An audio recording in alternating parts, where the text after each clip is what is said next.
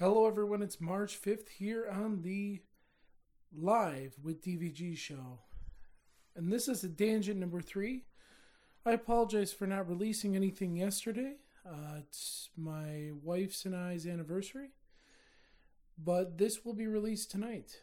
And today, we're going to talk about how audio is taking over media.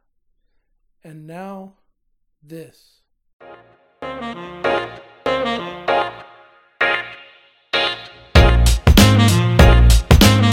Hello, hello, hello. Welcome to Tangent number four. I am your host, as always, Dan Van Gordon. And today we're going to talk about how audio and voice technology is taking over how we consume media. And I'm not just going to come at this because I like to podcast, but I'm going to come at this from a consumer standpoint. I see our lives becoming so busy, right? We're on the run, we're driving, we have longer commutes to work because we live farther out from our workplace. So it makes sense to have an audio and voice component to our daily lives. Now, I think what's dominated recently is video content. You know, TikTok, YouTube, all of that. We have just been consuming it. And I think that's about to change. So let's look at audio technology. I'm not talking about music. I mean, I think podcasts are the number one new hot selling media. I think it's become incredibly corporatized. Uh, you know, with companies like Gimlet Media and some of the bigger uh, media outlets coming out with their own podcasts, the Wall Street Journal, the New York Times. Podcasts are now the biggest, um, the fastest growing market um, in terms of consumer content. It seems like everybody now has a podcast, and I know that. Wait, yeah, that talking about me too. Um, but it's a really efficient way to consume information. You're, you know, you're driving to work, you can listen to it.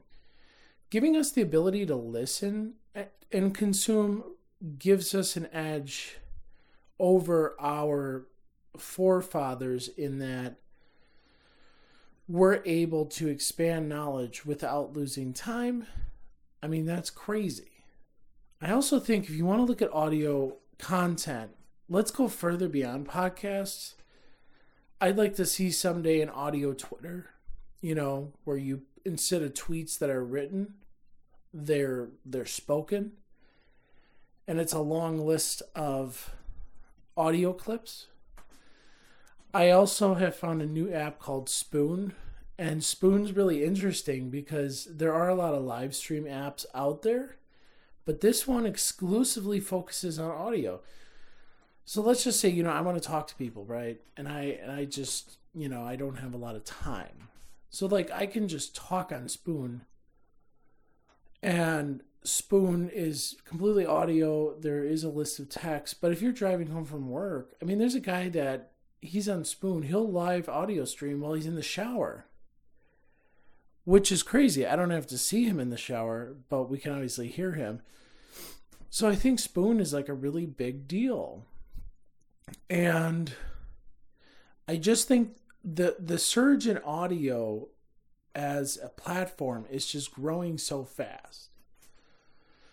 And I think that it's incredibly good for people to have that avenue of content because it actually not only cuts the cost of production to make quality content, it also cuts the time required to sit down and actually do something. I don't have to sit down and actually do something. I can do anything as long as it's with me. Right? So that's another thing to keep in mind. The other thing I want to get to is voice technology, and I'm really watching this. And um, I listened to a Gary Vee uh, speech a while back where he said, you know, when they first came out with the first smartphone, you know, the top selling app was an app where you could pour a beer into your cell phone or whatever. Like it was a beer cell phone app. I'm sure everyone remembers that. very simplistic. It makes you wonder like we are just at the inch of voice technology where it will almost automate daily tasks in our lives and that's just crazy. So like my wife in my house is in charge of our schedule. She's in charge of the calendar. She's in charge of making sure things align. I do the finances, she does the calendar. Voice technology could automate both those things. I mean, this is a clear example of technology making our life easier. So let's just say, you know, you want to schedule a dentist appointment. You just say, you know, Alexa or Google, uh, schedule a dentist appointment with so and so, and it will look at your calendar and it will fill in. It will look for the most efficient time, probably better than you do. And then it will schedule that for you. Right? So that's crazy. What else could voice do? I mean, voice could have games. Voice could have maybe, you know, it could leave messages for you you could say, hey, leave a message for so and so on this date at this time, and it'll do it. Or it might even get even more intelligent and do it for you without you even asking. I mean, so it's really crazy that, you know, voice technology is going to take off. And I think Google and Amazon are just already, they already know this, and they're pouring a lot of money into voice technology with Alexa and Home, especially Google. I'm actually happy Google um, see, I, I use Google Home, and I think with Google Home that the nice thing about Google Home is it, it is a clear competitor to uh, Alexa. And I also think Alexa's gotten like a really bad rap recently. So, it, I mean, as far as branding goes, maybe having Google in the game isn't bad. Now, with voice technology, one of the biggest worries I have is how these businesses use our data. You know, you we've all seen it. You know, you're talking about going to Walmart, and all of a sudden, right, your phone, you go on Facebook, and an ad pops up for Walmart, and you know, my wife always says, "Big Brother is watching," right? So, Big Brother's always watching, right? And the concern is from a consumer, how are they going to use that information?